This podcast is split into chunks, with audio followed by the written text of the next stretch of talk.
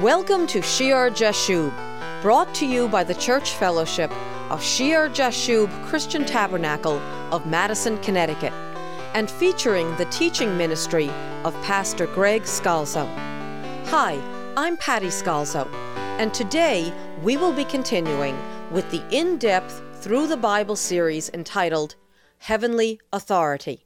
So let's join my husband, Pastor Greg, as he begins the Sunday sermon.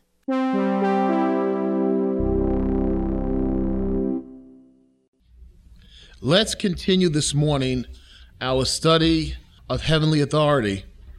We've seen the transition from the judgeship to the kingship, and we've studied Samuel and we studied Saul, who is the first king of Israel. And we want to review a few things before we continue on. Remember how in 1 Samuel chapter 10, when Samuel anointed Saul as king privately, he told him that he would meet a group of prophets coming down from the high place at the hill of God. He said, and they will be prophesying. He says in chapter 10, verse 6, Then the Spirit of the Lord will come upon you, and you will prophesy with them, and be turned into another man. And let it be when these signs come to you, that you do as the occasion demands, for God is with you. You shall go down before me to Gilgal, and surely I will come down to you to offer burnt offerings and make sacrifices of peace offerings. Seven days you shall wait till I come to you and show you what you should do. And we saw it. We saw how then in verse 10, Saul comes upon the group of prophets. He also prophesies. The Spirit of God comes upon him, and he becomes as a different man. And then we see, as Samuel said, that he did as the occasion demanded, for God was with him. And that was in the instance when the Israelites at Jabesh Gilead were surrounded by the Ammonite king Nahash. And Nahash tells them either be killed or surrender and have one of your eyes plucked out. And they send for help, and Saul, the Spirit of God, comes upon him. The anger of the Lord comes upon him, and he wins a marvelous victory against the Ammonites, and he saves the people of Jabesh Gilead. He does as the occasion demands because God is with him. And then right after that, we have Saul's coronation at Gilgal. And remember, we said Gilgal, this town just this side, the Israeli side of the Jordan River, was the town that the Israelites first entered when they crossed into the promised land, when they crossed over the Jordan. That's where the memorial stones were set. Uh, it's where the first Passover in Canaan was celebrated. It's where Joshua, years before, had his base of operations. And Samuel says uh, in verse 14 of chapter 11, Let us go to Gilgal and renew the kingdom there. So we have this going to Gilgal as the prophet earlier prophesied when he anoints Saul with the oil. And last time we saw that at this coronation, they had the sacrifices, they had the peace offerings, there was great rejoicing. And then, right in the midst of the rejoicing, Samuel the prophet stands up and he breaks the mood.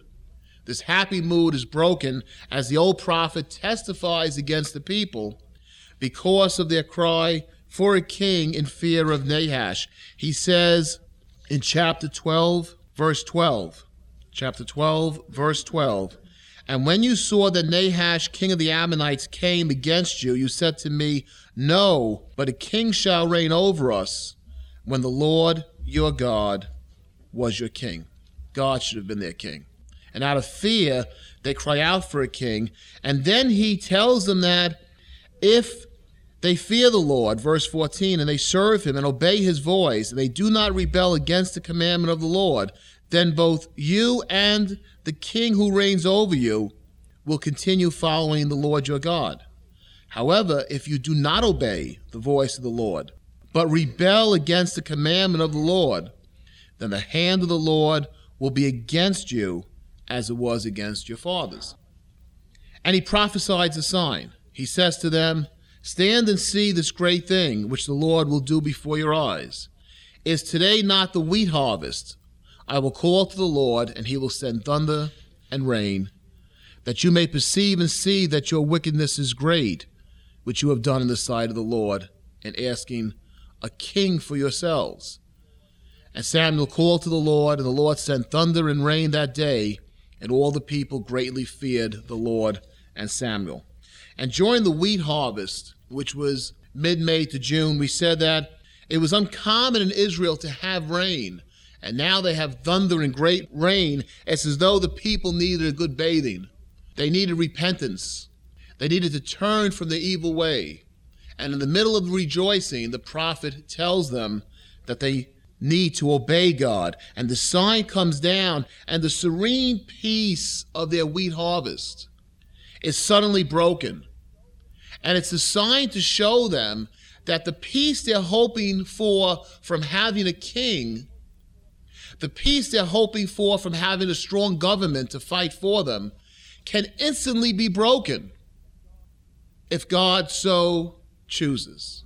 He can send the thunderclouds in an instant. And it's a sad thing that sometimes it takes storm clouds for people to repent. And he concludes then that they need to fear the Lord and serve him in truth with all their hearts in verse 24 of chapter 12. Consider the great things he has done, he says in verse 25. But if you still do wickedly, you shall be swept away, both you and your king. And that's where we left off the last time. And you have the start here of the prophetic ministry as a double check on both the people and the king. Samuel becomes the first in a long line of prophets that would declare God's truth, not what the king and the people wanted to hear, but what the king and the people needed to hear. And many prophets would then be persecuted because of giving messages like the one Samuel gave. Jesus would say in Matthew chapter 5 and verse 11, he would say, Blessed are you when they revile and persecute you and say all kinds of evil against you falsely for my sake. Rejoice and be exceedingly glad, for great is your reward in heaven. For so they persecuted the prophets who were before you. And as the prophets would receive persecution, so would those in the church who spoke the word of God receive persecution from people who do not want to hear the truth of God. Okay, up to this point now, we've seen Saul, the first king of Israel, in a pretty good light. From this point on, though, things start to go in a wrong direction. And it relates again back to that prophecy in Samuel chapter 10 when these signs come to you, do as the occasion demands, for God is with you. You shall go down before me to Gilgal, and surely I will come to offer burnt sacrifices. Seven days you shall wait. And just as you had the coronation, now you're going to have a long term fulfillment of that prophecy. In chapter 13, verse 1, it says, Saul reigned one year. And the Hebrew on this verse is difficult, so you'll see different translations if you have other than the New King James. Saul reigned one year, and when he had reigned two years over Israel, so probably we're two years into the reign of Saul, it says Saul chose for himself 3,000 men of Israel, 2,000 who were with Saul in Michmash and in the mountains of Bethel, and a thousand were with Jonathan in Gibeah of Benjamin. The rest of the people he sent away, every man to his tent. And these towns we'll read about Michmash, uh, we'll read about uh, Geba, uh, Beth Aven, and here Gibeah of Benjamin are all in that central area of Palestine in the allotment to the tribe of Benjamin, as is Gilgal. Gilgal is on the far east of it. And what Saul does here, remember they're gathered at Gilgal. And what he's done is he sent all the people back. He's done almost what Gideon did when he culled down the troops. And he keeps 3,000 men. 2,000 stay with him at Michmash and Bethel, which is the northern part of Benjamin. It's north of Geba, which is where the Philistine garrison is. And then Jonathan, who we'll find out is his son, Jonathan is down below. He's in the southern part of Benjamin, and he has a thousand men with him at Gibeah, Gibeah of Benjamin. And the rest, Saul sends everyone back to his tent. Then we read in verse 3 And Jonathan attacked the garrison of the Philistines that was in Geba. And the Philistines heard of it. Then Saul blew the trumpet throughout all the land, saying, Let the Hebrews hear. So they waited for the right time, and at the right time, Jonathan takes the initiative. And we're going to see that Jonathan plays a great role in the victories that they have over the Philistines. And at the appointed time, he's got the right men with him. We had read how there were men of valor that stayed with Saul once Saul was chosen as the king. At the right time, they attack, and they have a successful attack on the garrison in Geba. And at that point, it becomes the time for all the Israelites to rally. Now's the time that they have to come out of their tents. Now's the time they need to gather. They need to assemble as one man, as one person. So he sent them away to the proper time, kept a few to himself, 3,000, and now that they've had this raid upon the Philistine garrison, he has a trumpet blown throughout all of Israel. And he says, Let the Hebrews hear. And we think back to our study in the book of Judges, how Ehud blew the trumpet in the mountains of Ephraim against the Moabites. And we said that trumpet, and it's the same word used here, is shofar. It's the ram's horn. The ram's horn gave a clear sound that could be heard for a great distance. It was the trumpet used to rally the troops to the battlefield, just as they blew the trumpets when the walls of Jericho came down. It was the trumpet to assemble the army of God against the enemy. It was the greatest of the Jewish ritual instruments the shofar, the ram's horn, the trumpet. It was to signal the assembling of the people.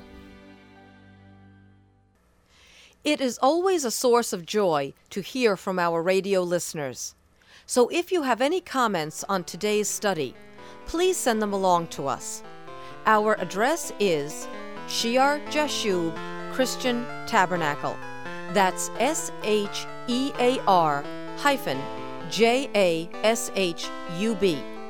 Post Office Box 518, Branford, Connecticut 06405. Again, the address is P.O. Box 518, Branford, Connecticut 06405. And if you will be in the Madison, Connecticut area, please join us for Sunday service. We meet every Sunday at 10 a.m. at the Madison Memorial Hall on Meeting House Lane, just off Route 1. The exit is number 61 off I 95. Go south to Route 1, turn right, and at the next light, turn right again. Please join us for our next broadcast of A Remnant Shall Return, which in Hebrew is Shear Jashub.